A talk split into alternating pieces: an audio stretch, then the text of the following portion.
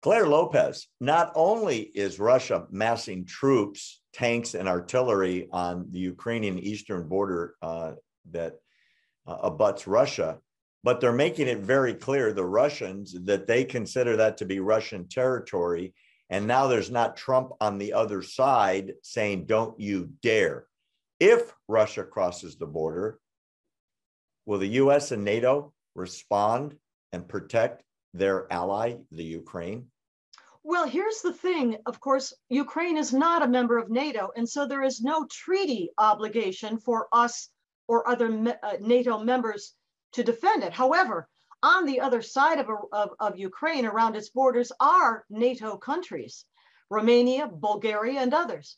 And so the threat of, of the Russian encroachment uh, coming at Ukraine from the east is very real.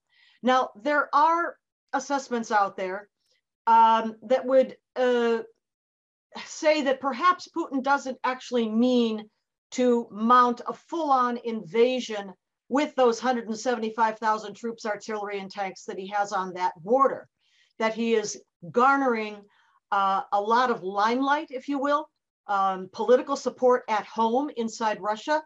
But here, too, I mean, there's another side, and that is that Russia has proxy forces, the so-called little green men, um, militias, already in Ukraine's eastern region, the Donbass, and they uh, could be deployed. I mean, they are deployed, have been fighting already for years, and that that's a very real threat.